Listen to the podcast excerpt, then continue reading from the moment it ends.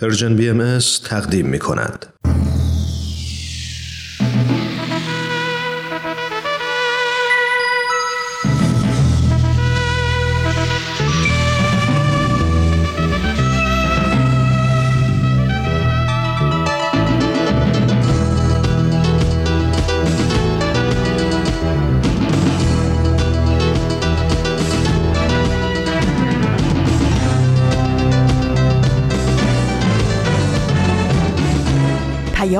دوست.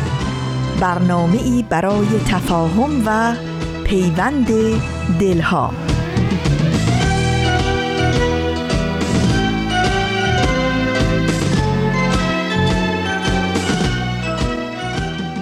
زنفیر ناله هایت دل تنگ سنگ خون شد. چه بگویم از دل خود که ز درد و قصه چون شد.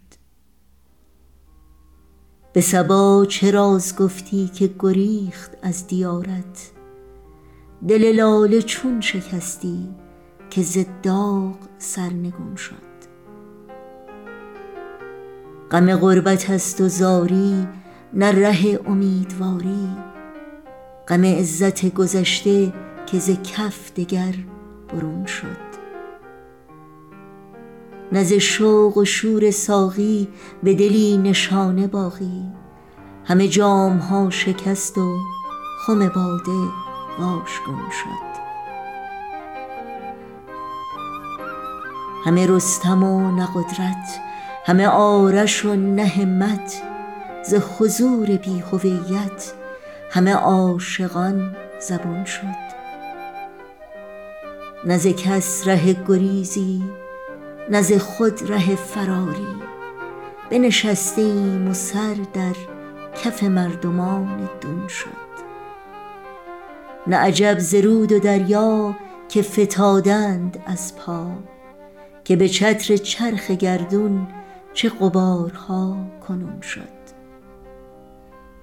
لب دلبران شیرین همه بسته زین شکایت سر کوه کن چه آمد که به وادی جنون شد.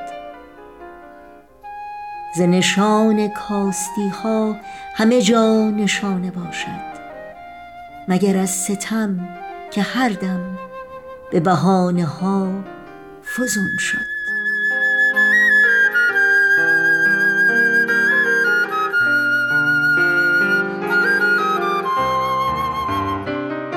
درود و هزاران درود گرم ما به شما شنوندگان عزیز رادیو پیام دوست.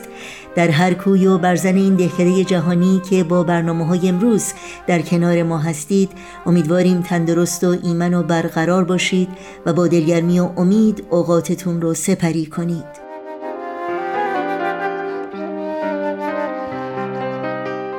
سرآغاز پیام دوست این دوشنبه 25 دی ماه از زمستان 1402 خورشیدی برابر با 15 ماه ژانویه از سال 2024 میلادی سروده متین و تعمل برانگیزی بود از محوش ثابت شاعر فرهیخته و افتخارآفرین ایرانی که حقیقتا وصف حال این روزهای بسیاری از هموطنان عزیز ماست. این روزها اولین بخشی است که در پیام دوست امروز خواهید شنید. بعد از اون با برنامه داستانهایی برای نوجوانان همراه خواهیم شد و در پایان هم برنامه اکسیر معرفت رو تقدیم شما می کنیم امیدواریم در طی ساعت پیش رو با برنامه های ما همراه باشید.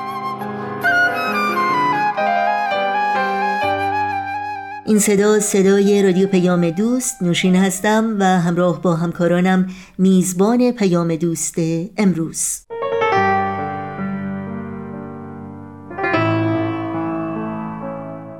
و ما امروز سال روز گرامی داشته تولد مارتین لوتی کینگ رهبر فقید جنبش مدنی سیاه پوستان آمریکاست که آرمانهای والا و تلاش های خستگی ناپذیر او در راه ارتقاء حقوق بشر برابری و برادری همه انسان ها فارغ از همه تفاوت ها همچنان الهام بخش اخشار ستم دیده و مظلوم در گوش و کنار جهان ماست. در این روز مروری داریم بر بخشهایی از بیانیه مطبوعاتی اخیر جامعه جهانی بهایی که از تداوم آزار و اذیت مقامات جمهوری اسلامی علیه شهروندان بهایی در سراسر ایران خبر می دهد که این بار منجر به آوارگی کشاورزان بهایی در روستای احمدآباد ساری شده است.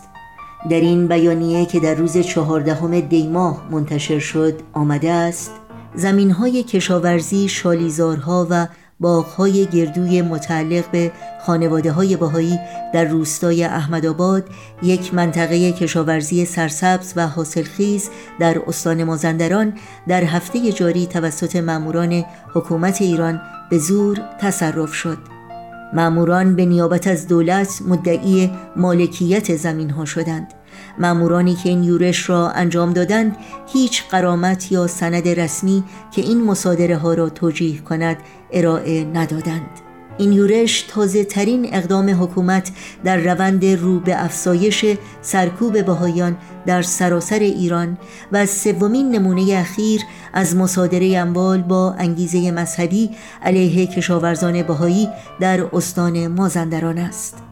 خانم سیمین فهندج نماینده جامعه جهانی بهایی در سازمان ملل در ژنو گفت دولت ایران بار دیگر با هدف قرار دادن کشاورزان بیگناه چهره واقعی خود را نشان می دهد. این کشاورزان نسلها از مزارع خود نگهداری کرده و بسیاری از آنها هرگز زادگاه خود را ترک نکردند. این شهروندان عادی ایرانی نه تنها برای خود بلکه برای جامعه و منطقه خود نیز غذا و محصولات کشاورزی تولید می کردند. آنها همانند دیگر شهروندان ایرانی در این شرایط چالش برانگیز اقتصادی تنها در تلاشند تا زندگی خود را بگذرانند اقدامات تبعیض‌آمیز حکومت ایران در قبال بهاییان نه تنها این خانواده های بهایی را از امرار معاش محروم می کند بلکه بسیاری دیگر را که متکی به تولیدات کشاورزی آنها بوده و خود با شرایط سخت اقتصادی و اجتماعی ناشی از سلسله بحرانهای اخیر در ایران مواجه هستند محروم می سازد. متن کامل این بیانیه رو شما می‌تونید در سایت جامعه جهانی بهایی بهای اینترنشنال کامیونیتی یا bic.org ملاحظه کنید. وقت سکوت مرگ در هم شکنی. وقت سکوت مرگ در هم شکنی. بیداد تو را بلند فریاد کنی. امروز که کشته ستمت خرمن شد. امروز که کشته ستمت خرمن شد. بر خرمنت آتش عدالت فکنی. بر خرمنت آتش عدالت فکنی. خب اگر آماده هستید همراه با شما شنوندگان عزیز رادیو پیام دوست به برنامه این هفته داستانهایی برای نوجوانان گوش کنیم.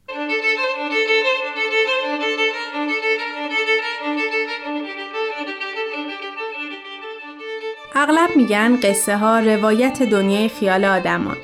من ولی فکر می‌کنم که نویسنده با بجا گذاشتن فکر و احساس تو ذهن و قلب خواننده ها به حیات خودش ادامه میده.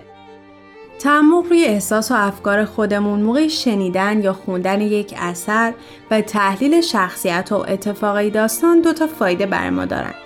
یکی اینکه کمک می‌کنن درک بهتری از واقعیت دنیای اطرافمون داشته باشیم. دومم اینکه زبان قویتری برای تعریفش بهمون میدن. مخصوصا به ما نوجوانا که قوای تخیل و درکمون تو پویاترین نقطه زندگی قرار داره. پس گوش می‌کنیم و میاندیشیم به داستانهایی برای نوجوانان.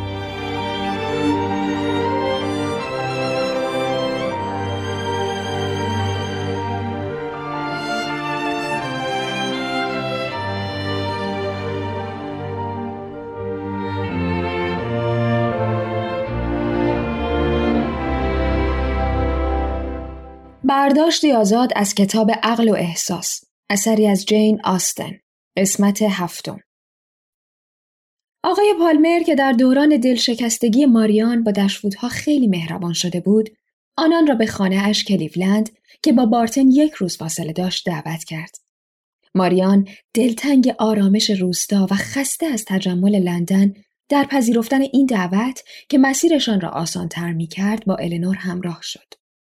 پیش از حرکت النور یک بار دیگر به منزل برادرش سر زد. جان برای خواهرش تعریف کرد که پس از ترد ادوارد میس مورتن را برای رابرت در نظر گرفتند. النور داشت تعجبش را بیان می کرد که چگونه برای این دوشیزه محترم فرقی ندارد با ادوارد ازدواج کند یا رابرت که دومی از در وارد شد. بحث به سرعت به ادوارد و سمت کشیش دلافورد کشیده شد. رابرت از تصور ادوارد در حین موعظه و قرائت خطبه عقد قهقهه سر داد اما بالاخره به خودش آمد. از شوخی گذشته دلم واسش میسوزه. ادوارد خوشقلب ترین مرد انگلستانه. بیچاره برای همیشه نابود شد. ماجرا رو که شنیدم به مادرم گفتم مادام نمی‌دونم تصمیم شما چیه اما اگر ادوارد با این دختر دهاتی دست و با چالفتی بخواد ازدواج بکنه من تا آخر عمرم کاری باهاش ندارم راستی شنیدم توی کلبه زندگی می‌کنید. من عاشق کلبم. ظرافت خاصی داره. یه روز واسه خودم کلبه می‌سازم. به همه هم توصیه می‌کنم کلبه بسازن. یه روز دوستم لورد کورتلند سه تا نقشه جلوم گذاشت تا بهترینش رو انتخاب کنم. هر ستا رو ریختم تو آتیش و گفتم کورتلند دوست من کلبه بساز. کورتلندم کلبه ساخت.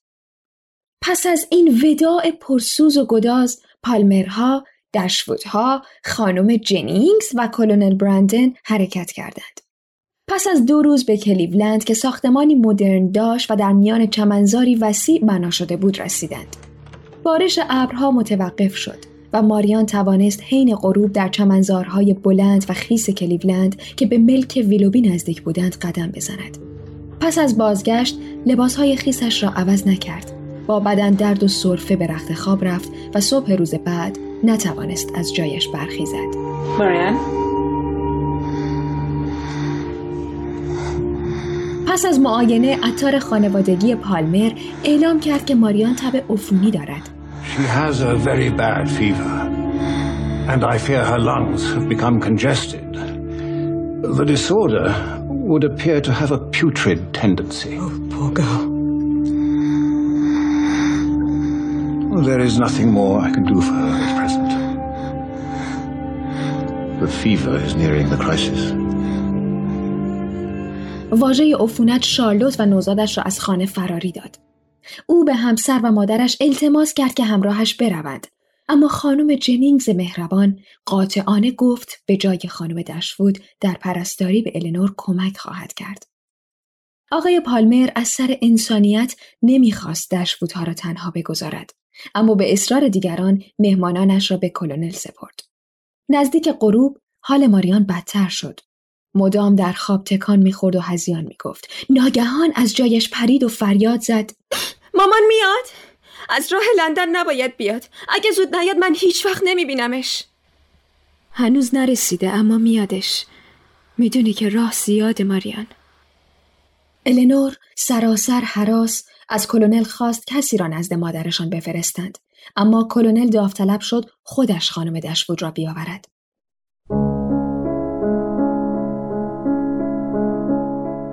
النور میترسید می ترسید که پیش از رسیدن مادر ماریان جان یا عقلش را از دست داده باشد.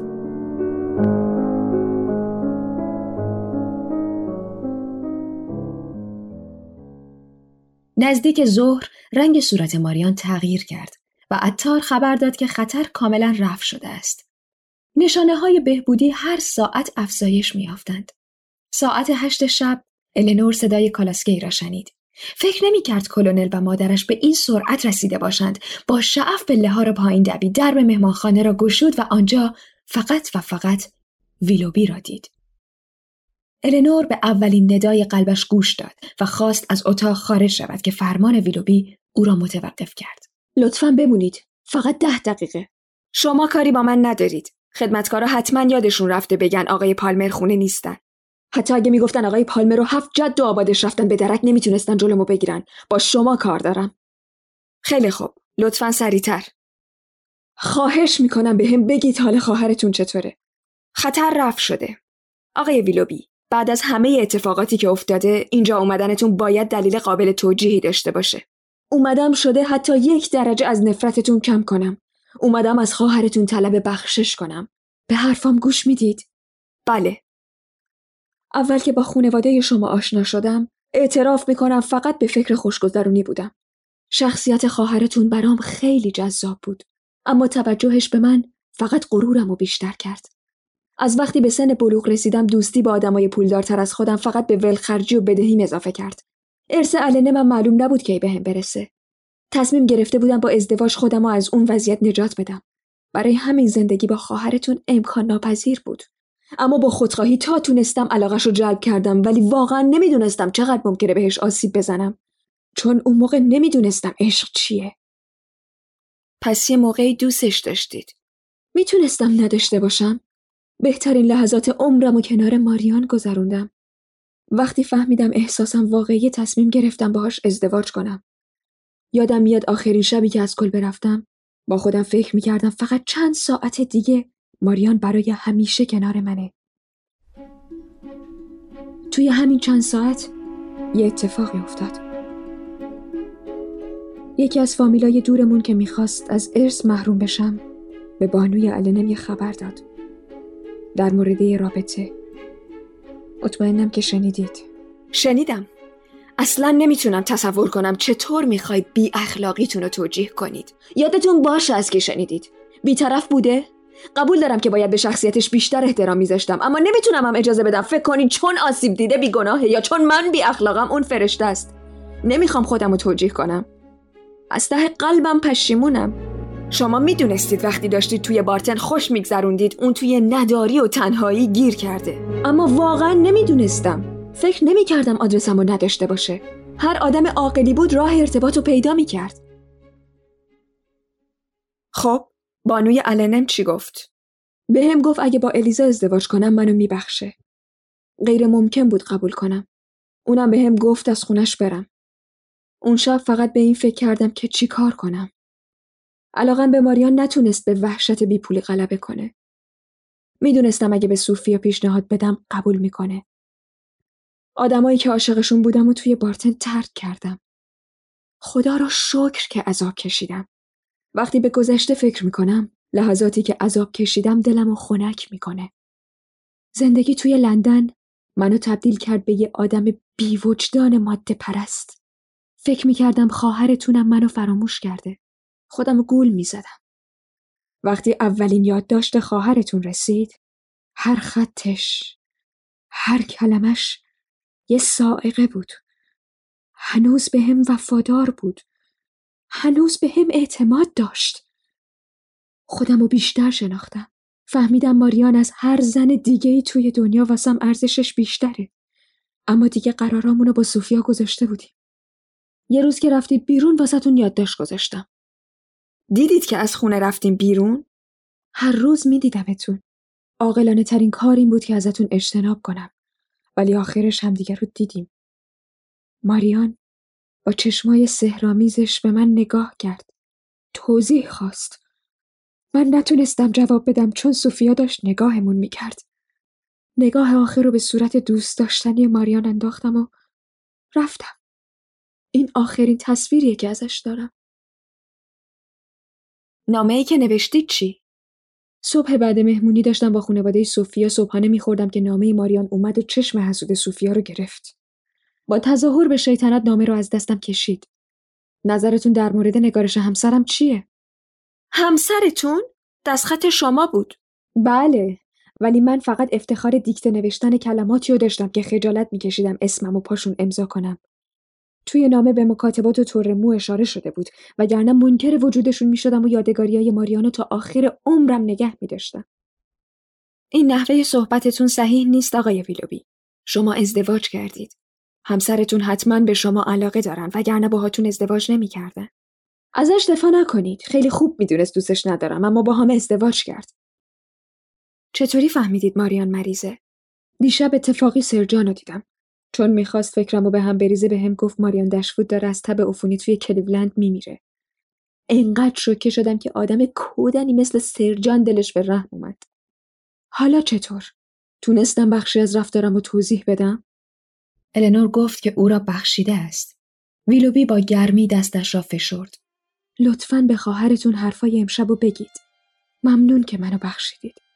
ماریانو از دست دادم اما اگه یه روز آزادیمو به دست بیارم النور نگذاشت حرفش را ادامه دهد. باشه. دیگه چیزی نمیگم که از چشمتون بیفتم اما از یه روز وحشت دارم. روز ازدواج ماریان. خدا حافظ. خدا نگهدارتون باشه. با بیان این کلمات از اتاق بیرون دوید.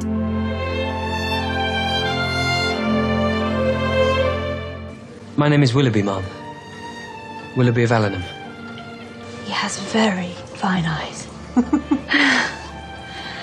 I love wild strawberries. I thought you might.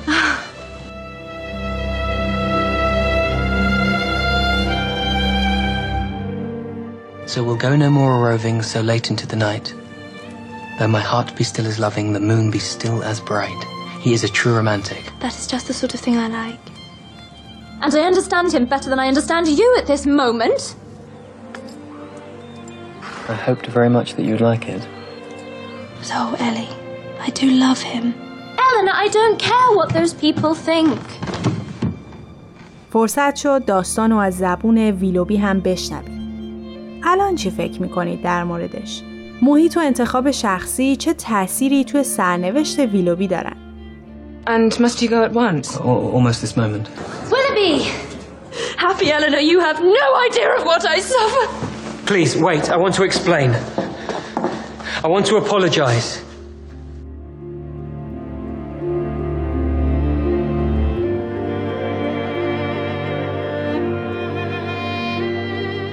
با رادیو پیام دوست همراهی می کنید و برنامه تازه رو از مجموعه داستانهایی برای نوجوانان شنیدید. ما به دنبال سهر می گردیم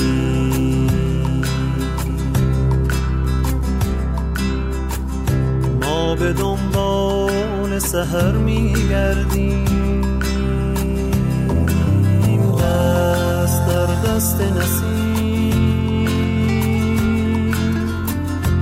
دلمان غرق بهار. ما به دنبال سهر میگردیم. شاید آن عاشق پیر که سرودی می‌خوان قاصدی است که پیغام جدیدی داره. ما به دنبال سهر میگردیم.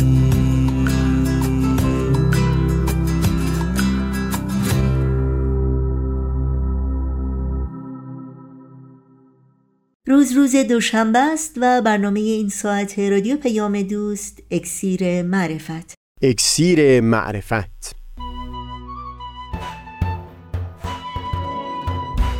مروری بر مزامین کتاب ایقان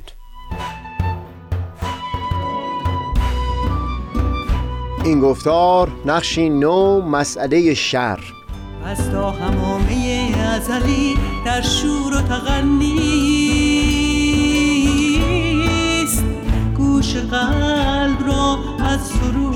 بی بهره مکن. از تا همامه ازلی در شور و تغنیست گوش قلب را از سروش او بی بهره مکن. گوش قلب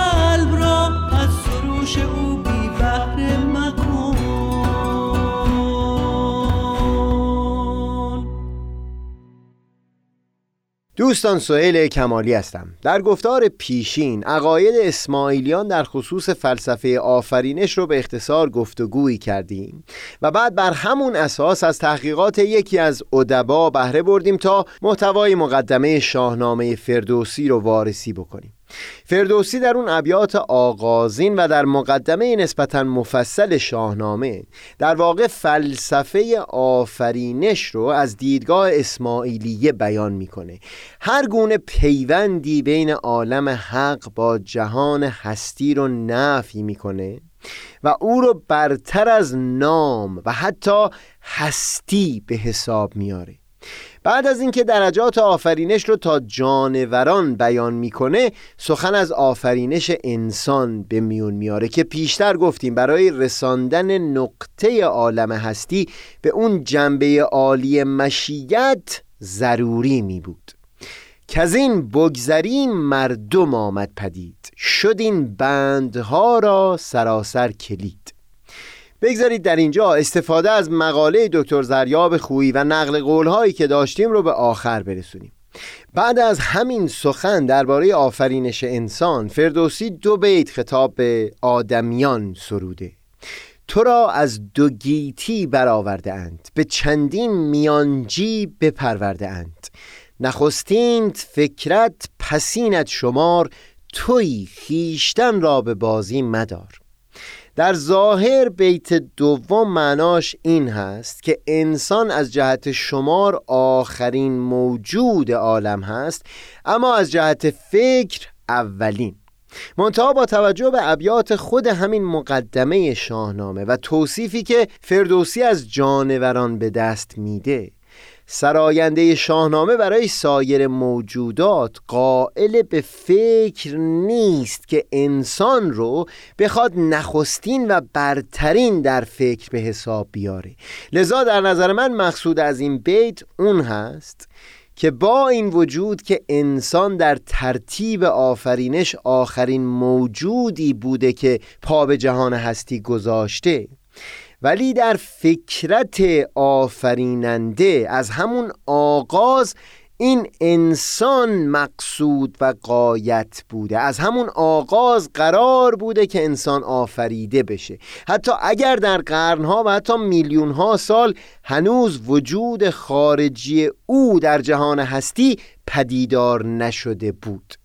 همین هم است که فرزند شارع آین بهایی و مبین آثار ایشون حضرت عبدالبها در آثارشون تاکید می‌کنند که هیچ جرمی از اجرام آسمانی نیست که خالی از وجود انسان باشه.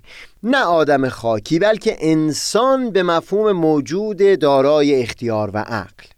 این رو بایستی دقت کرد که در طول میلیون ها سال کره زمین از وجود خارجی انسان خالی بوده.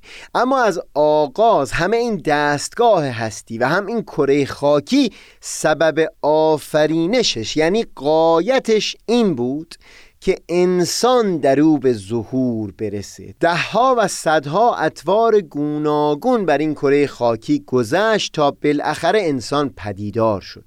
در سایر اجرام آسمانی هم باز همین هست. فکرت انسان از آغاز بوده اما ظهور و بروز او در هر یک از این اجرام منوط و موکول هست به شرایط و جریان تطور و تکامل تا زمانی که امکان پدیدار شدن انسان فرار رسیده باشه.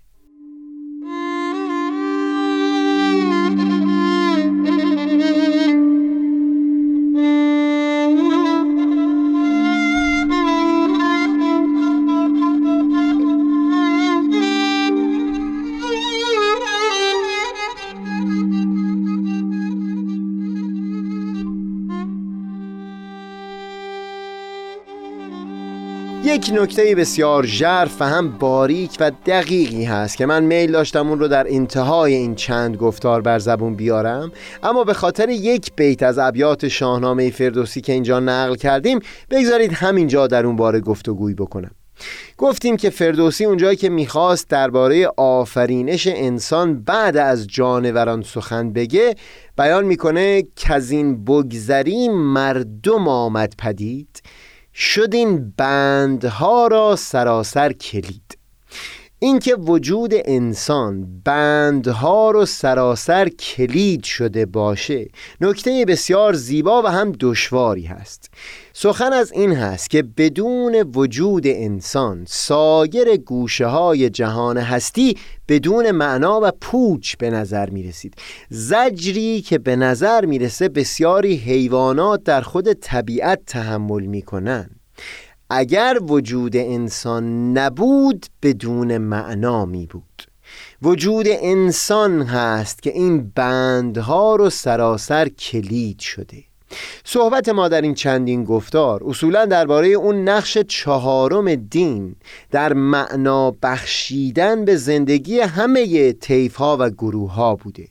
بگذارید به مناسبت همین بیت شاهنامه فردوسی در اینجای صحبت پیرامون معنایی بحث بکنیم که درباره وجود جانوران و سایر موجودات هستی هم در متون کتب مقدسه بیان شده.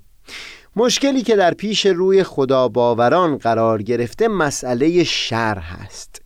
منظمترین و محکمترین تبیین این مسئله این هست که خداوندی که مورد اعتقاد پیروان ادیان هست. هم دانای مطلق هست هم قادر مطلق و هم خیر و نیکی مطلق. این زجر و دردی که بر هزاران و میلیون ها حیوان تحمیل میشه در طبیعت. یا این خداوند دانا نیست به این زجر که در این صورت از خدایی خواهد افتاد. یا دانا هست و قدرت نداره بر رفع اون شر و زجر که باز از خدایی خواهد افتاد. و یا دانا هست و قدرت هم داره. اما میل به برطرف کردن اون شر نداره که در این صورت خیر مطلق نخواهد بود و لذا باز از خدایی خواهد افتاد. این محکمترین تقریر از مسئله شر هست که هم در طول تاریخ و هم به خصوص در دوران معاصر بسیاری کسان رو به سمت خدا ناباوری سوق داده.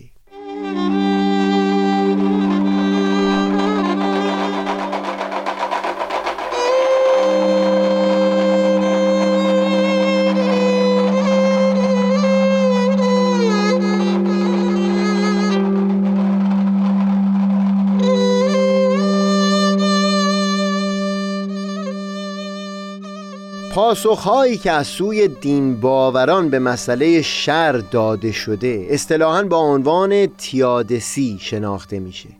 اونجایی که این زجر و درد متوجه انسان هست مثلا کودکان بیگناه یا انسانهایی که مورد ظلم و ستم طولانی مدت قرار گرفتن و حقشون پایمال شده معمولا در همچون مواردی متفکرین دین باور یا بر اساس اختیار انسان به پاسخ مسئله شر پرداختن و بیان اینکه اگر قرار می بود پروردگار هستی به انسان اختیار بده.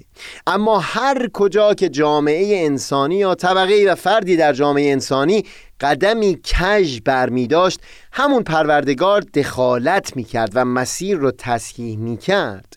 در اون صورت به حقیقت اختیار انسان دیگه معنایی پیدا نمی کرد. و یا سخن از اون به میون اومده که برای پدید آمدن و معنادار شدن فضیلت های اخلاقی این گونه نارسایی ها و شر و رنج ضروری هست. تفصیل همه گوشه های این بس و از جمله گفتگوهایی که برخی اندیشمندان بهایی مثل ویلیام هاچر بر اساس متون بهایی بیان کردند رو ما موکول می‌کنیم به یک برنامه دیگه ای که کلا مربوط باشه به اندیشه های فلسفی در آثار بهایی. اینجا فقط یک گوشه رو بیان می‌کنم و اون اینکه در اون جاهایی که مسئله شر متوجه رنج و درد حیوانات در طبیعت هست دیگه نمیشه سخن از اختیار یا ساختن فضیلتهای اخلاقی به میون آورد. این رو فردوسی هم در همون مقدمه شاهنامه درباره جانوران بیان می‌کنه. نداند بد و نیک فرجام کار نخواهد از او بندگی کردگار.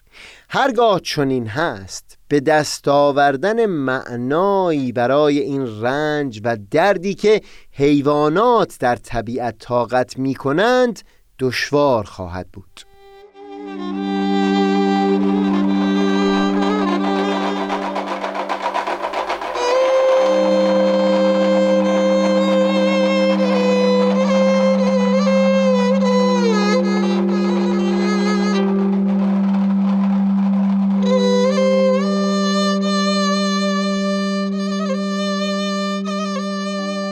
در نوشتجات اندیشمندانی از پیروان ادیان که به بحث پیرامون مسئله شر پرداخته بودند. در همون دورانهای گذشته هم می‌شد گاهی سراغی گرفت از بحثهایی که پیرامون رنج حیوانات داشتند.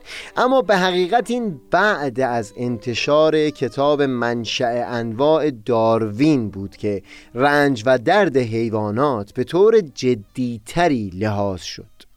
زمانی که نشون داده شد که آدمیان به سایر انواع جانوران بسیار نزدیکتر از اون چیز هستند که تصور می‌شد. این هم به ناچار پذیرفته شد که تجربه جانوران از درد مشابهت زیادی داره با همون تجربه‌ای که ما انسانها از درد داریم.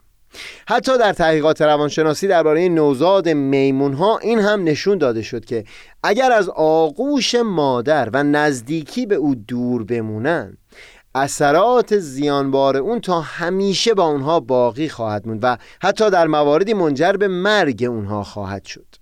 اینجا بود که خود داروین در نوشتجات خودش نتونست این رو حزم بکنه که این انواع موجودات زنده در طبیعت. که بنای وجود اونها بر شکار شدن برخی حیوانات به دست برخی دیگه گذاشته شده. با دخالت مستقیم یک آفریدگار پدید اومده باشه. در خصوص اولین سلول یا سلول های حیات میپذیرفت که آفریدگار اون زندگی رو پدید آورده باشه.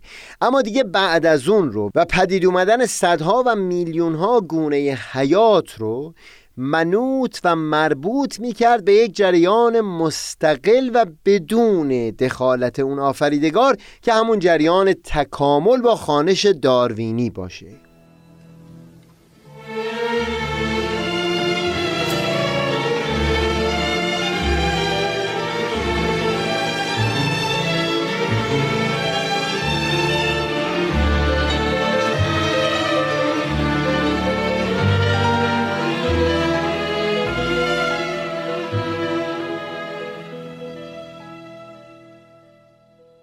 بسیاری از پدران بنیانگذار ایالات متحده آمریکا فاوندینگ فادرز هم به دلایل مشابهی باورشون همین بود که خداوند آفریدگار جهان هستی رو در ابتدا پدید آورد. اما بعد از اون در روال قوانین طبیعی و زندگی انسان ها هیچ مداخله نداشته.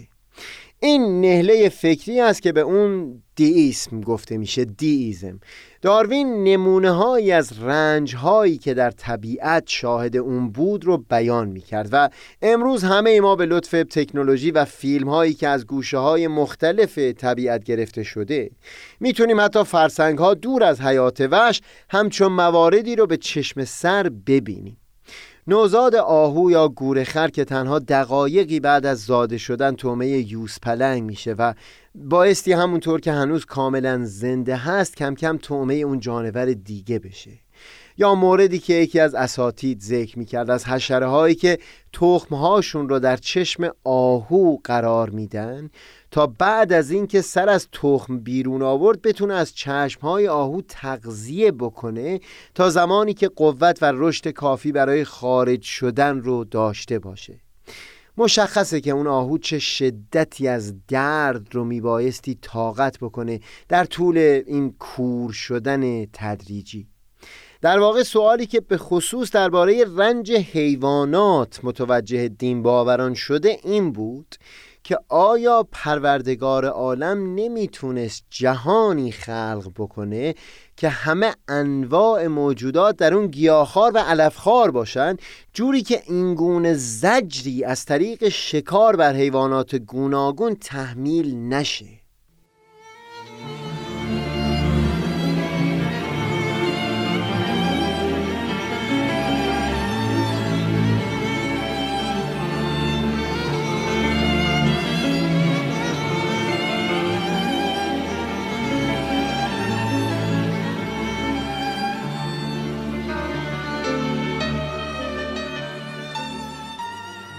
مشخصا وقتی بپذیریم که بایستی این درد و رنج حیوانات رو بسیار جدی لحاظ کرد و ساده از کنار اون نگذشت این رو هم خواهیم پذیرفت که فقط با چند دقیقه ای صحبت در این یک دو گفتار حق مطلب درباره رنج حیوانات ادا نخواهد شد.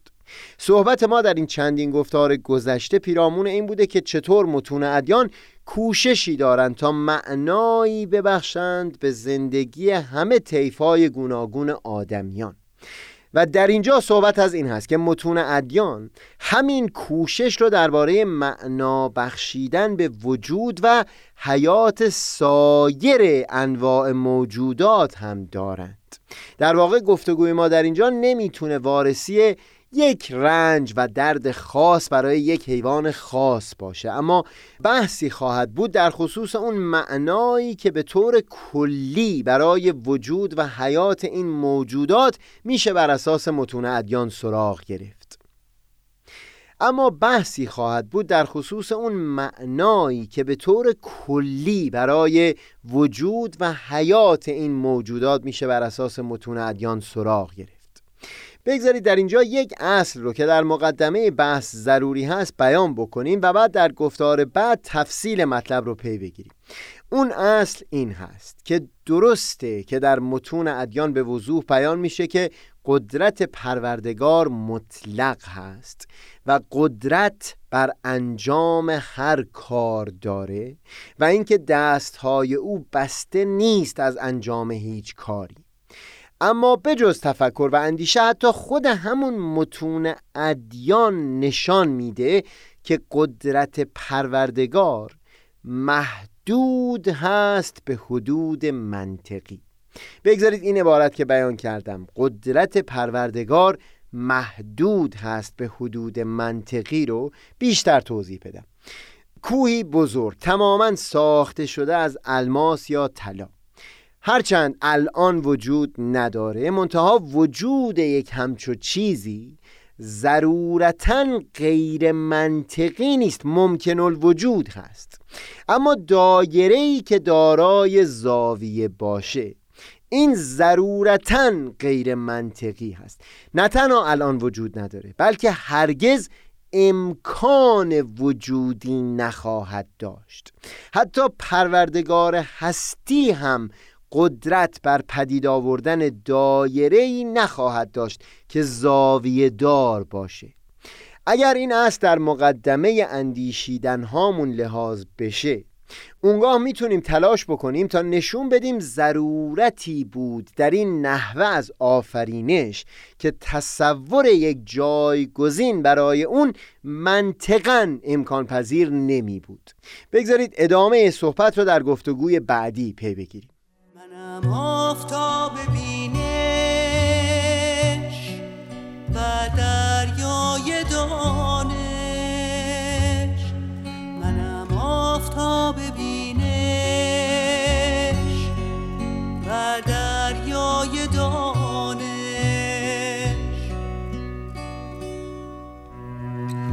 پشمردگان را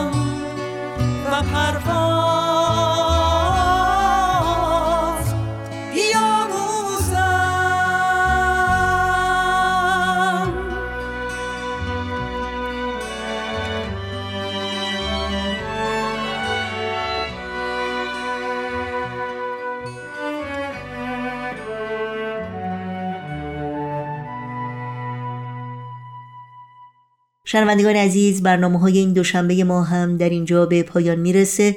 همراه با تمامی همکارانم در بخش تولید پیام دوست امروز همگی شما رو به خدا میسپاریم. تا روزی دیگر و برنامه دیگر پاینده و پیروز باشید.